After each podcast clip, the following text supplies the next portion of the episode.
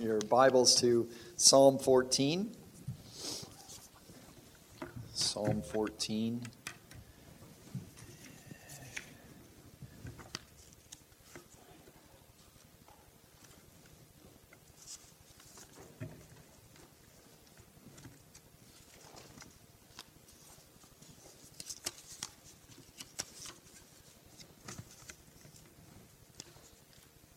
Read along with me. The wicked fool says in his heart, There is no God.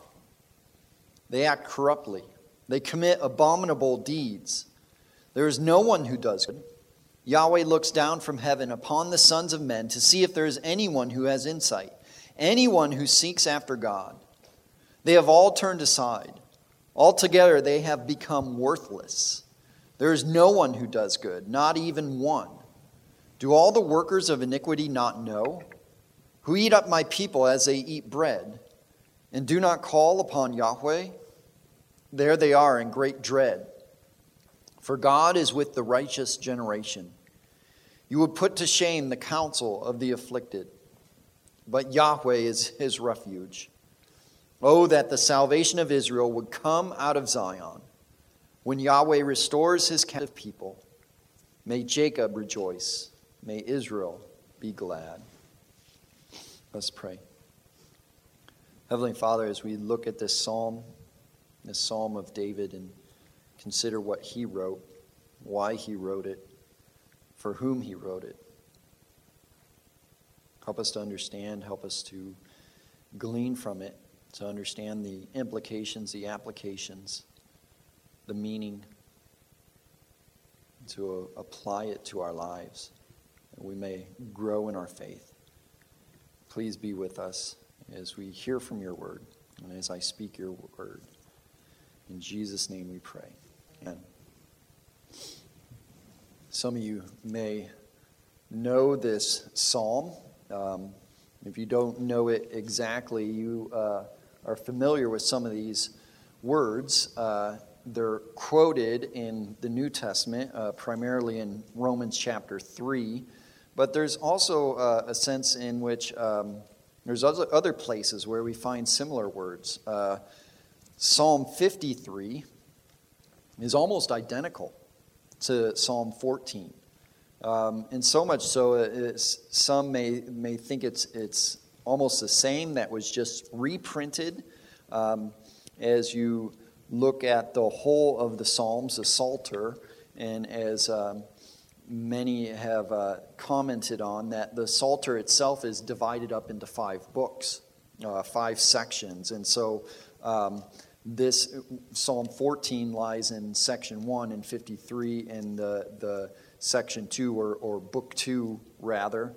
And so uh, some may, may think it, it is kind of um, somewhat of a reprint it kind of ma- makes me think of um, within our own hymnals, how we have uh, the same hymn in a future hymnal or future edition with only a couple words that which are, are altered. Um, but whatever the case, we see uh, the fact that it's repeated and, and um, whether it's quoted or it's, it's just verbatim repeated, um, we see, in a sense, because of the repetition, the, the importance of it. And there's, there's many um, uh, parts of Scripture like that, either quoted uh, later as uh, the New Testament quotes the Old Testament, or we see uh, quotes from uh, you know earlier in the Old Testament, later by the prophets. We think of the prophets quoting from the law, and many things that, that are important are quoted again. Um, but what's interesting as we read this psalm and we see clearly that it is, in a sense, speaking to the sinfulness of mankind or the fallenness of mankind. Or we also derive from this psalm and many other uh, parts of Scripture this doctrine of the depravity of mankind, of the fall of mankind, that, that um, Adam, when he fell, that he, uh, as God said, in the day you eat of it, you will die. And, and so he, he sinned, and that sin spread throughout his, in a sense, his whole being, so that he is completely fallen in this sense that, that he is, uh, has been corrupted in, through sin, and that, that sin nature spread to all of mankind. It's where we get this doctrine of total depravity. And we can read Psalm 14 and, and Romans 3 and Psalm 53 and, and many other uh, portions of Scripture that, that uh, point to this doctrine of the fallenness of man or the sinfulness of man. But what's interesting, and, and I didn't really see this until I started studying this psalm, is the fact that it's somewhat obvious is that this is a psalm. And it's one thing as we look at the New Testament epistles and we see certain doctrines, uh, and particularly the, the doctrine of, of man's fallenness, but then to read it in a psalm which was written for the sake of worship. This was for the people of God to sing. And even says in the superscription for the choir director, to the lead musician, so to speak, to uh, to sing, the people are to sing this. And so this isn't so much a, a condemnation of unbelievers and, and those who reject God. It, it, that is the case, but this is for the people of God to not only understand the sinfulness of mankind, but their own sinfulness. Allen Ross, in his commentary, he writes this that the book of Psalms began with a contrast between the ungodly and the righteous, a contrast that will continually appear throughout the Psalms. The focus of this psalm is on the ungodly, but in a way that reveals what it means to be trying to live independently of God. What the psalm says is that the vast majority of the human race must be classed as fools. They try to deny that God exists, and because they do that, their way is completely corrupt and corrupting. And so we, we see that somewhat, we see it somewhat clearly, but as I said, this is for the people of God. It, is, it was meant to be sung. And so there is an aspect in which we are to somewhat uh, reflect upon it ourselves and apply it to our own lives. And, and that, that we would not uh, read it and think of everyone out there and all the people that deny God openly. But there is a sense that this is uh, uh, not only speaking to the overt uh, rebellion against God, but the um, subtle rebellion against God that's within all of our hearts. As it speaks to atheism, um, and that explicit atheism we see in the world, it also speaks to the practical atheism or the functional atheism in, in our own hearts, in our own lives. That sometimes the, the people of God, or um, even if you're not a true believer or you're uh, religious, um, you uh, can live, even though you say you believe in God, you can live as if there isn't a God. And it's evidenced in either um, immoral living or in things such as fear, anxiety, and worry. As if God is not providing for you, or will not provide for you, or will not protect you, or will not guide you. And so, as we look at this, I, I want us all to reflect upon it ourselves, but to also see what it says about um, all of mankind. And as we look at this psalm, we see the total depravity and sinfulness of man expressed in various ways and from different perspectives. And as we look at this, and you'll see, we, you see a couple different voices, namely David, the writer, but also God speaking through David. And as we look at this, I, I want you to see it um, in four uh, parts or four main points, four declarations, really, four declarations regarding the fallenness of man. And that first declaration is the declaration of man's depravity. Man's depravity in verse 1. The wicked fool says in his heart, There is no God. They act corruptly, they commit abominable deeds. There is no one who does good. This declares uh, man's depravity. And primarily from David. It is David's declaration of man's depravity. One commentator points out that there are three Hebrew words for fool. We, we see the wicked fool, and, and he goes on, he says, and all speak of moral orientation rather than intellectual ability. The term here denotes someone who stubbornly rejects wisdom. The word lies behind the name Nabal. You remember that, that um, scene, that narrative with David and Nabal. And Nabal is literally uh, Nabal, or uh, Naval, the Hebrew word. That's literally the Hebrew word for fool. Um, that was his name was fool. it was interesting, but uh, that's the term here, and it speaks not just to uh, someone who is, you know, their their intellectual ability, or they're, they're just not smart, or they're they're ignorant, and so because they're they, they don't have the mental capacity, they're somewhat foolish in their the way they go about the world and the things they do. No, this is someone who's who could be very smart, but they're morally foolish because the, their, their words or their ideas or the principles by which they live are inconsistent. You think of um, the uh, learned and scholarly and intellectual atheists, the, the ones that write books. And, and the thing is, is it, you know, any really uh, wise and discerning apologist will point out the inconsistencies of their atheism. They're, they're foolish. And as David declares here man's depravity, he points out uh, a few things. He points out, in, in, declaring man's depravity, he points out the condition of their hearts, the condition of their hearts exposed, and then second, the condition of their being manifest, and then third, the condition of their race confirmed. But first, the condition of their hearts exposed, as Jesus said, out of the mouth the heart speaks. And so we read here the wicked fool says in his heart, There is no God. It's not just that he verbally um, expresses it, but it's, it's in his heart.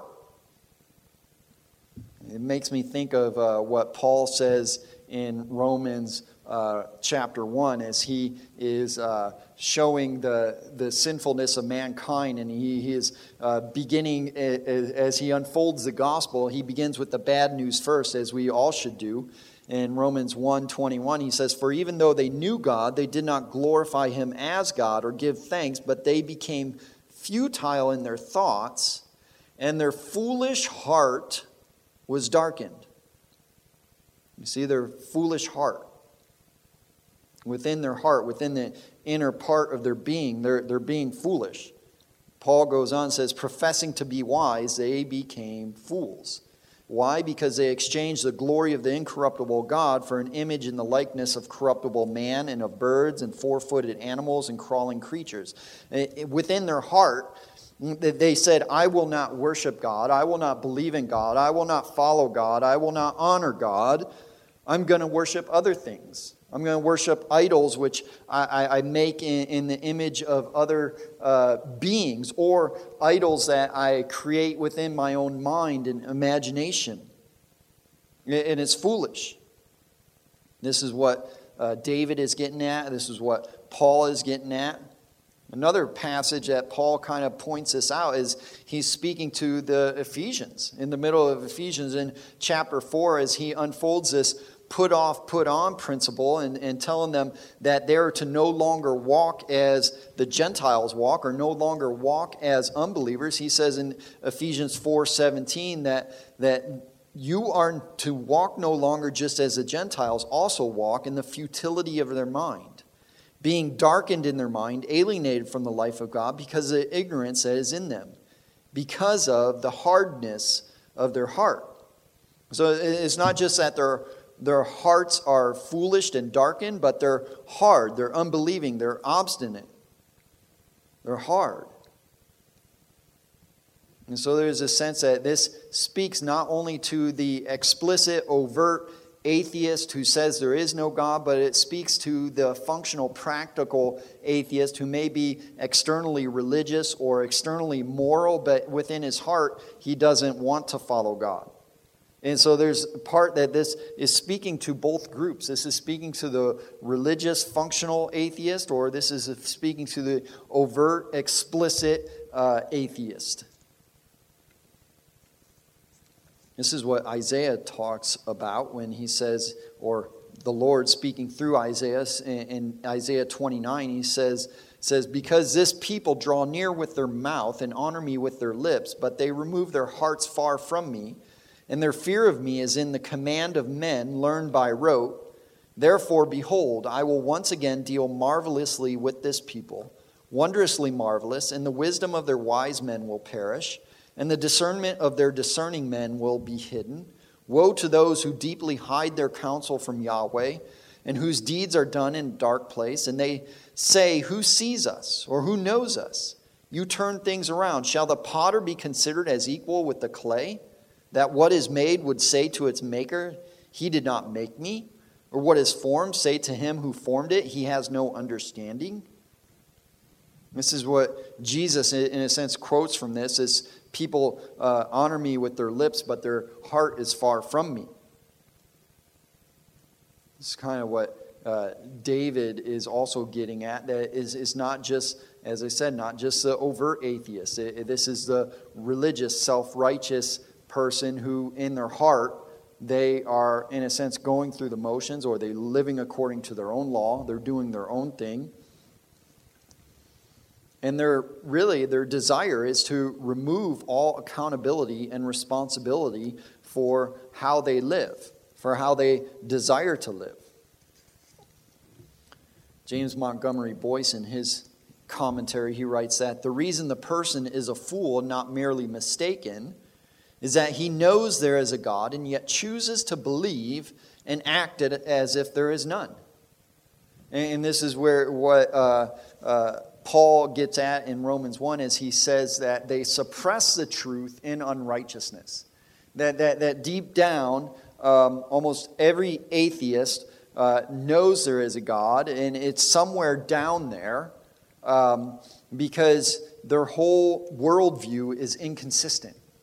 It doesn't make sense. The, the concept or the basis or the foundation for morality or, or any, it's not found within atheism. And so what they're doing is they're acting foolish within their darkened hearts to uh, suppress the truth, to say there is no God, so that they can then live however they want.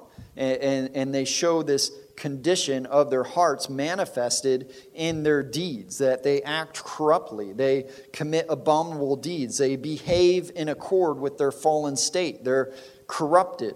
And this term, as, as David says, they act corruptly. This, this Hebrew term is uh, almost exactly that. This term for that they themselves have been corrupted, they've been ruined, they've been spoiled within their own being.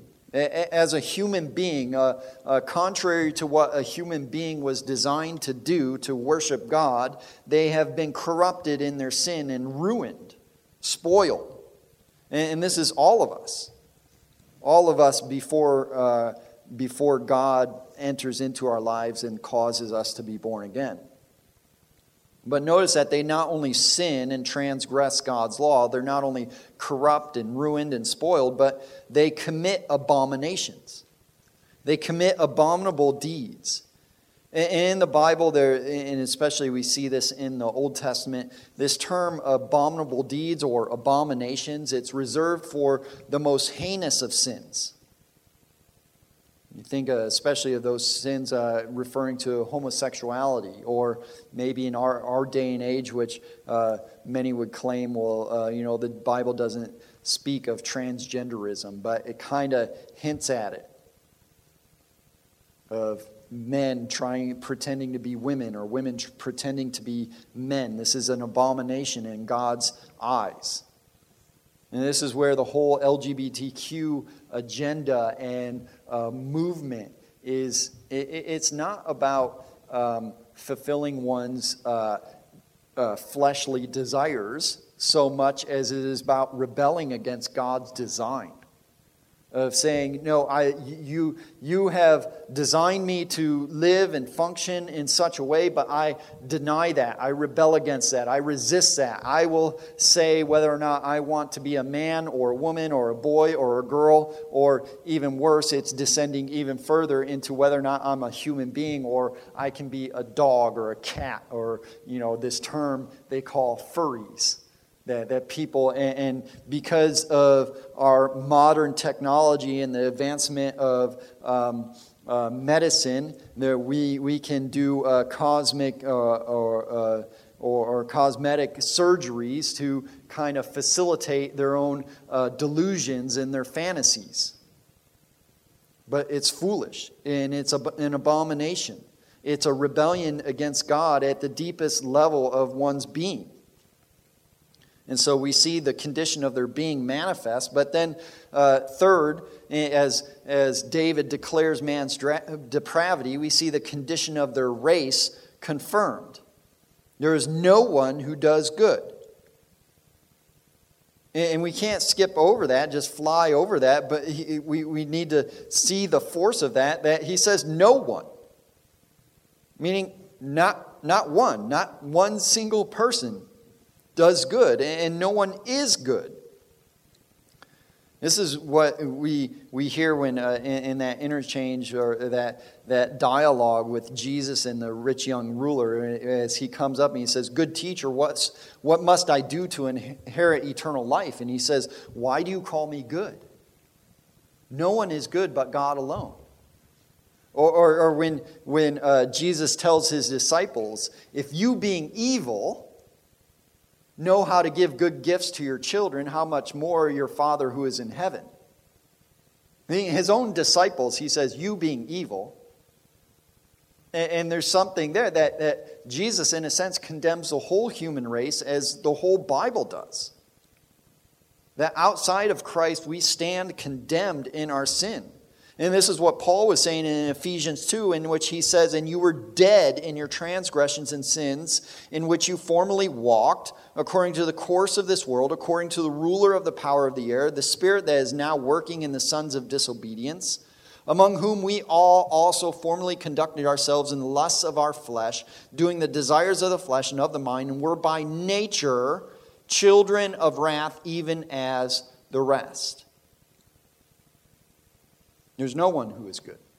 All have sinned and fallen short of the glory of God. We are all depraved. We, as even David said, In sin did my mother conceive me. He, he, he not only uh, goes back to his birth, but even prior to the conception, that his sin has spread through the whole human race, and there is no one who is good, no, not one.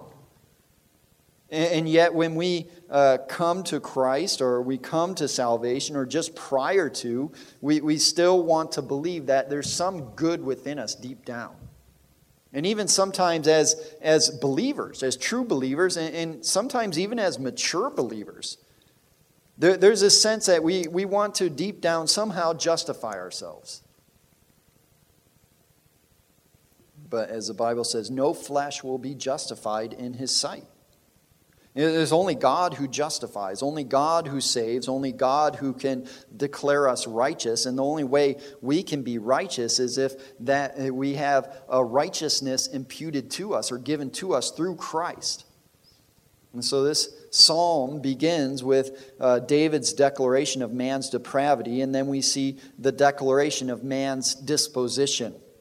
And so we move from one speaker, from David, down to, to uh, God or to Yahweh. And we see the declaration of man's disposition in verses 2 to 3. Yahweh looks down from heaven upon the sons of men to see if there is anyone who has insight, anyone who seeks after God. They have all turned aside. Altogether, they have become worthless. There is no one who does good, not even one. No one. And so we see right here two things concerning this declaration of man's disposition, uh, where he stands, how he stands, his, his being. This is it begins with Yahweh's evaluation of mankind. As he evaluates, he looks down to see, he searches out, he examines, and then we see Yahweh's determination of mankind in verse 3. But first, Yahweh's evaluation of mankind, verse 2. Yahweh looks down from heaven upon the sons of man to see if there is anyone who has insight, anyone who seeks after God. In a sense, he's looking down to see if there's anyone who looks up. He's looking down to see if there's anyone who looks up. And there's this sense of looking down. We, we see this in Genesis, in, in a couple places in Genesis. First, in, in, in the building of the Tower of Babel. As we read in Genesis 11, and the people gather, they first off they they refuse the creation mandate to uh, be fruitful, multiply, and spread, and they stop spreading, and they want to gather and make a name for themselves. And they said, "Come, let us build for ourselves a city." and a tower whose top will reach into the heaven, and let us make a name for ourselves, lest we be scattered over the face of the whole earth. And what's interesting is you don't quite see it in, in, in, the English, but in the Hebrew, there's more of an emphasis, more of a contrast. As the people are trying to build up and build a tower, make a monument, make a tower that rises to the heavens, and then we read, then Yahweh came down. They're trying to build this grandiose tower to make a name for themselves, and Yahweh has to stoop all the way down and look down as if a human being going down looking into an ant hole to see what is going down, what is going on down there. What, are these little beings doing? And so he comes down to, to examine. The same thing is happening in Psalm 14.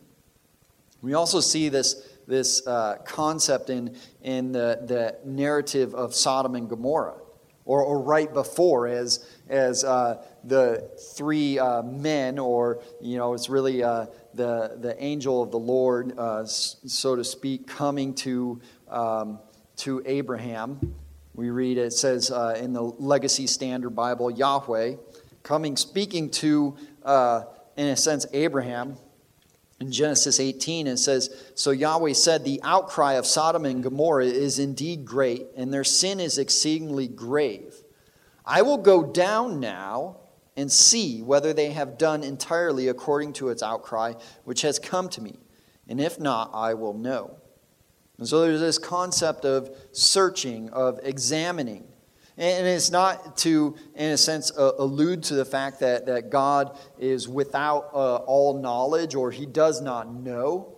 I, I think it, it, shows, in a sense, uh, his grace and his forbearance in, in, giving mankind time to repent, but also to show us that, that he uh, searches us out and he knows everything. There's, there's, not, there's nothing we can hide from him.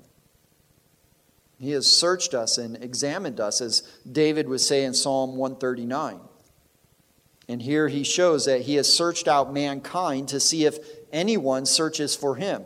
He comes down to see if anyone is looking up. He evaluates mankind and, and to figure out, eh, eh, to show us that he has completely examined us to, to see whether or not there's anything good within us apart from him. And so he, he, he, we see his evaluation of mankind, then we see his determination of mankind. Verse 3 They have all turned aside, altogether they have become worthless. There is no one who does good, not even one. Everyone has rejected him, everyone has become worthless to him. There is not one single person who does good, desires good, or is good. And it's interesting that, that we read uh, worthless, or, or some translations may say corrupted.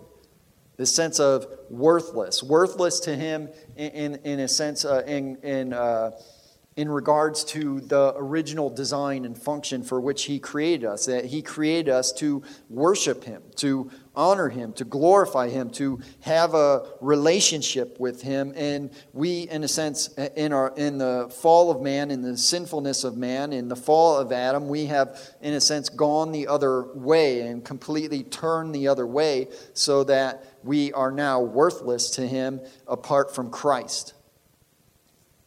One commentator, he writes that um, in verses 1 to 3, the alls and nones of these lines make the indictments universal, universally applicable. No wonder Paul included these indictments in Romans 3 10 to 12. And if you're familiar with uh, the Romans road, that, that sense of uh, evangelism, there's, there's quite a few verses that you go through. There's sometimes four or five, uh, you know, you, uh, at the end of Romans 1 or uh, and then Romans 3.23 is a main one, and then Romans 6.23, and then um, you, you might go to uh, at the end of Romans 8 or Romans 10.9.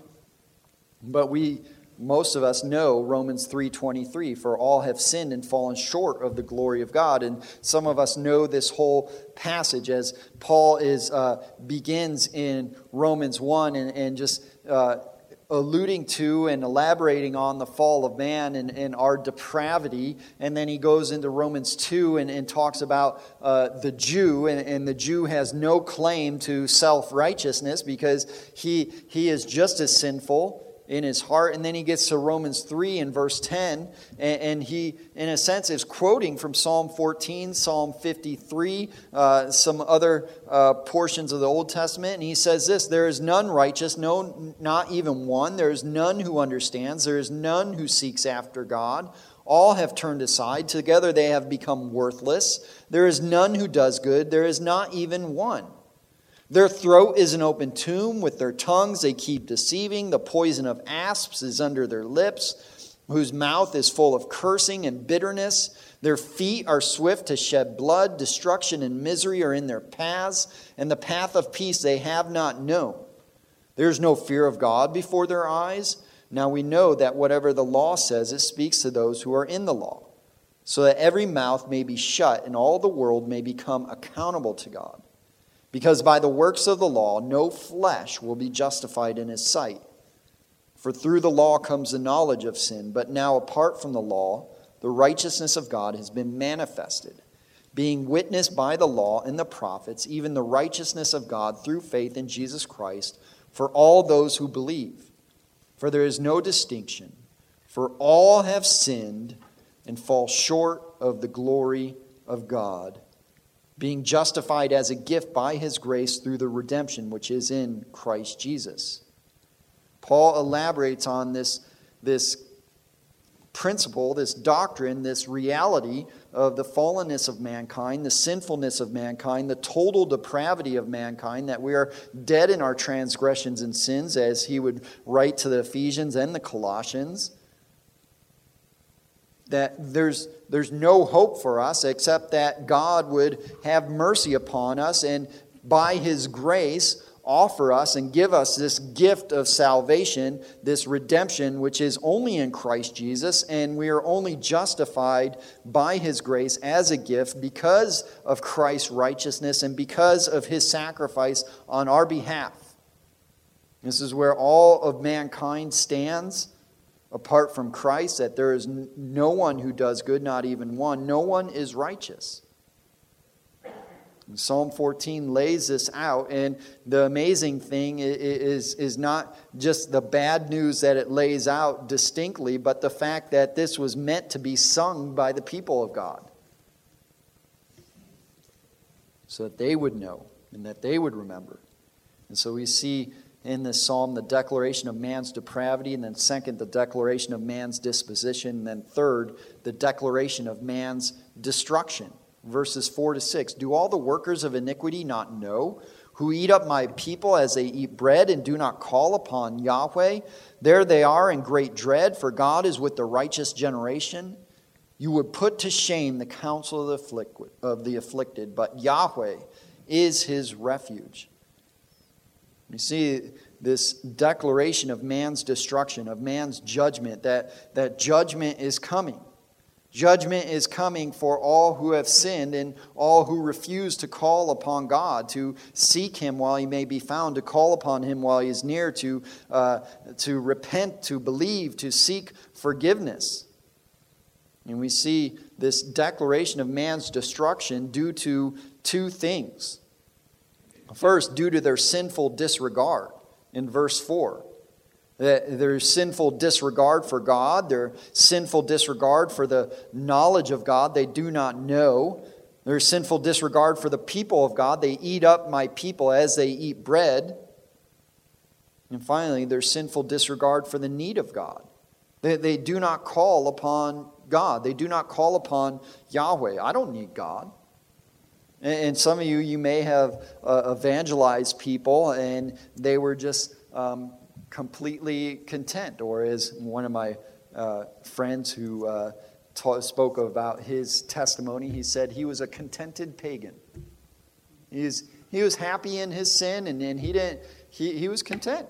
He was happy. He made enough money, had, a, had all his, his stuff, and there's no reason until someone shared the gospel with him. And God, by his grace, opened his eyes. But most of us, we, we come to faith through a crisis or a trial or something. But every once in a while, God will um, open the eyes of someone who's completely content in their sinfulness. Yet we also know that those people are hard to reach because they're happy. They have everything they need. They're happy. I don't need God. What do I need God for? Who's God?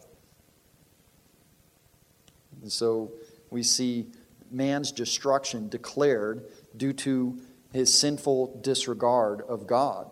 But also, uh, we see the declaration of man's destru- destruction due to their sinful disposition. Verses 5 to 6. There they are in great dread, for God is with the righteous generation. You would put to shame the counsel of the afflicted, but Yahweh is his refuge. And there is a sense here, we get a picture into um, them underneath God's wrath or, or, experiencing their own destruction, experiencing the punishment which is due to them for their sins.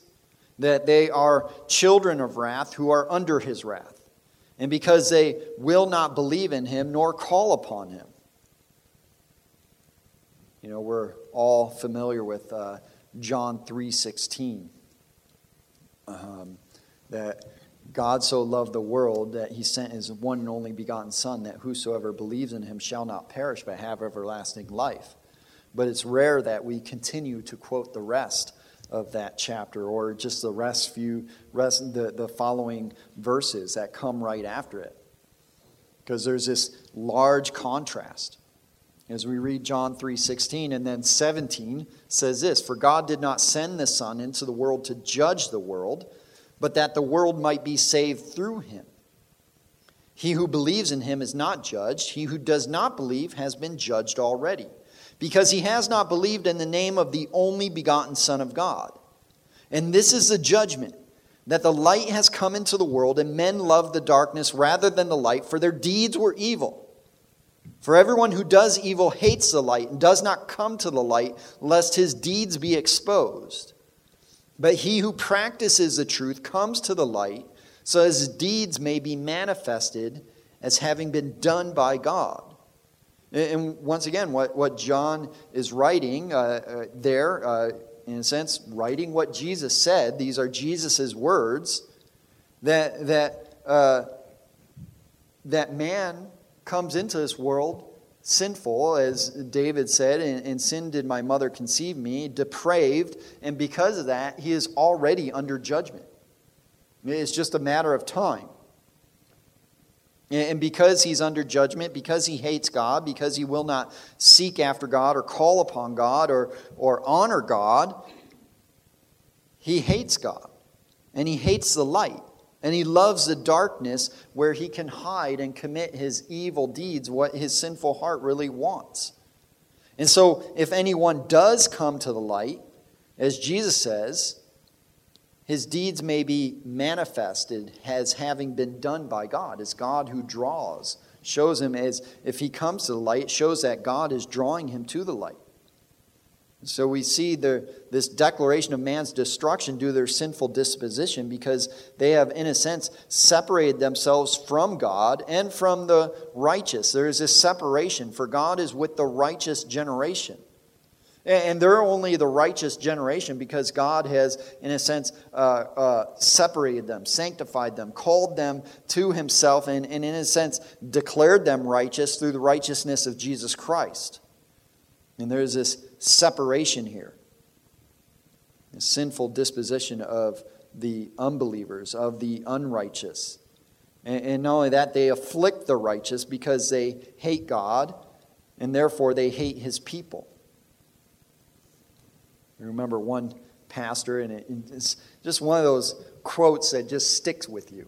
Um, and it's so catchy, so uh, just cutting almost. Uh, uh, uh one of those sayings that, that you uh, hear that just you remember so easily. He says this that there's two things every atheist is sure of there is no God, and they hate him. There is no God, and they hate him. And it's so true if you think of atheists that there's, there's something within them. It's not just that they don't believe in God, but they rebel against God and they hate Him. And, I remember seeing this in um, a place in San Diego. And we were going on vacation, Balboa Park, this great um, kind of a county park, really nice place to go to. And there's these atheists in this atheist foundation. Um, and they set up a booth with all their literature and, and they say uh, one of their signs says you know there is no god there is no hell enjoy yourself enjoy your life and right there it's a self-refuting statement because like well why aren't you enjoying your life you're sitting here trying to uh, say that there's no God. Why don't you are like everybody else around here is enjoying themselves, enjoying their lives, but for some reason you got to rage against God and you're self-refuting. You're inconsistent. Because if you really believe there was no God, you wouldn't be a part of an atheist foundation. You would live your life. I don't believe you.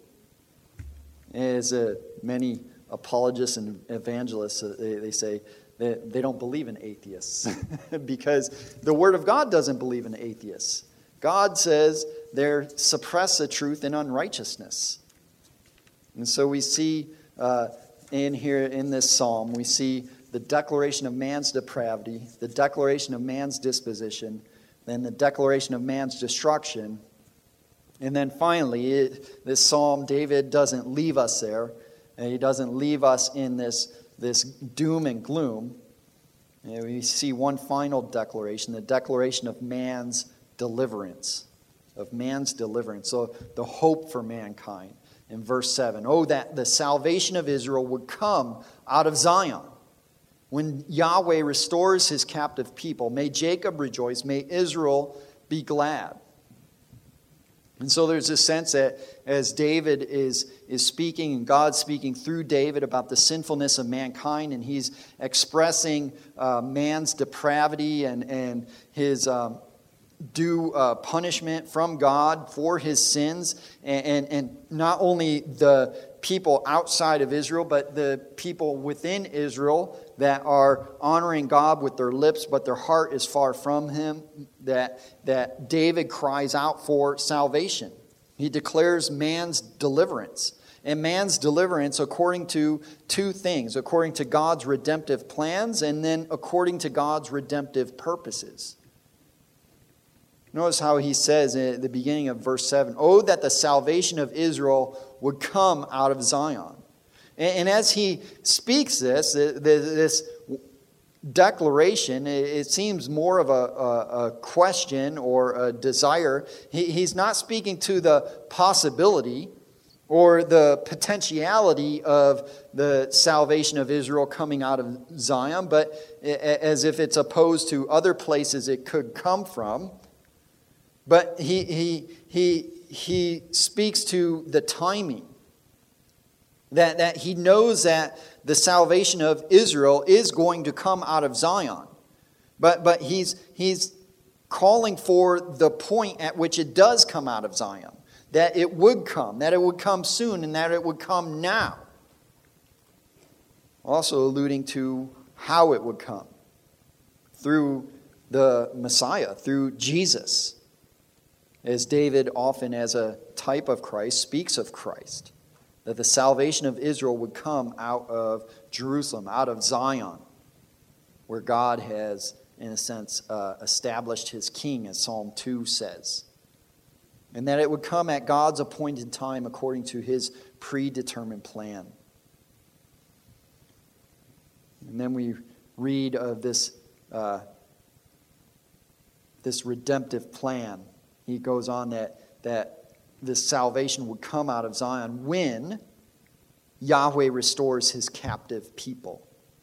His captive people. And, as many of the Israelites would read the Old Testament and think of the Messiah, they thought of this sense of his captive people and their, their captivity or their oppression from uh, the, the nations or from other oppressors was really speaking of their oppression from sin, their captivity to sin. As Isaiah says, uh, in a sense, uh, uh, God speaking through Isaiah. Isaiah 61 The Spirit of the Lord Yahweh is upon me, because Yahweh has anointed me to bring good news to the afflicted. He has sent me to bind up the brokenhearted, to proclaim release to captives and freedom to prisoners. This is, in a sense, a Jesus speaking here, which he would then again fulfill in Luke 4 as he comes into Nazareth and he comes into the synagogue in Nazareth and he, he's given this scroll and the scroll is given to him and the, the scroll of the prophet of Isaiah is handed to him and he opens the scroll and finds this place where it's written uh, Isaiah 61 which he didn't have numbers but he knew where it was and he says he speaks the spirit of the Lord is upon me because he has anointed me to preach the gospel to the poor he has sent me to proclaim release to the captives and recovery of sight to the blind, to set free those who are oppressed, to proclaim the favorable year of the Lord. And then he closed the scroll, gave it back to the attendant, and sat down, and the eyes of all in the synagogue were fixed on him as he sat down, and he began to say to them, Today, this scripture has been fulfilled in your hearing. As David calls out for this salvation of Israel to come out of Zion, when Yahweh restores his captive people, he is pointing towards Jesus. He's pointing towards the Messiah, pointing towards him who would bring salvation and restore his captive people to save them from their sins, from their captivity, from their slavery to sin, according to God's redemptive plans and according to God's redemptive purposes, so that Jacob would rejoice and Israel would be, would be glad. Uh, that's his purposes. The same purpose that he does everything he does is for his glory, that his people would rejoice and be glad in him to the praise of his glory. As we've been going through uh, Ephesians 1 in the morning, we keep hearing this phrase to the praise of his glory, to the praise of his glory, all for his glory. That's why we are saved. It's why we are delivered. It's why God does all that He does for His glory, and that we would see that. And we would see that here in with the backdrop of our own sinfulness. Many preachers have used this analogy in preaching the gospel. This analogy of the jeweler with the diamond and that the jeweler, in showing the, the beauty of the diamond, and as small as it may be, in showing the cut and the sparkle and everything that goes with the, the, the gemstone, that they first lay down the black velvet or the black background so that then the, the diamond shines that much brighter. And there's a sense that this psalm, and, and as we proclaim the gospel in many parts of the Bible, which um, proclaims the gospel and, and, and uh, unfolds it, we start with the bad news first. And we see the backdrop of the sinfulness and the total depravity of man so that we can, we can more clearly see the grace of God and his great deliverance, and that we would uh, respond as he calls us to, to the praise of his glory, that we would rejoice and that we would be glad in him. Heavenly Father, we so often look around our world and we can easily look within our own hearts and in our own lives, and it's so easy to see the dirt, especially if, uh, if our eyes and our minds and our hearts have been illumined as believers. If we know, we easily see the faults and, and we can easily see it in the world. But Lord, help us to look to your grace and your mercy in light of the darkness and the corruption of this world, in light of the sinfulness of the world, in light of our own sin. as uh, Robert Murray M'Cheyne said, for every look at your sin, every look at your failures, take 10 looks at the cross of Christ. And we thank you for that cross. We thank you for that redemption. And for anyone in here who has not experienced that redemption, that deliverance, we pray that you would do a mighty work of salvation in and through them and help us to walk in a manner worthy of the calling to which we have been called and to proclaim this gospel throughout the world. In Jesus' name we pray. Amen. Time tonight.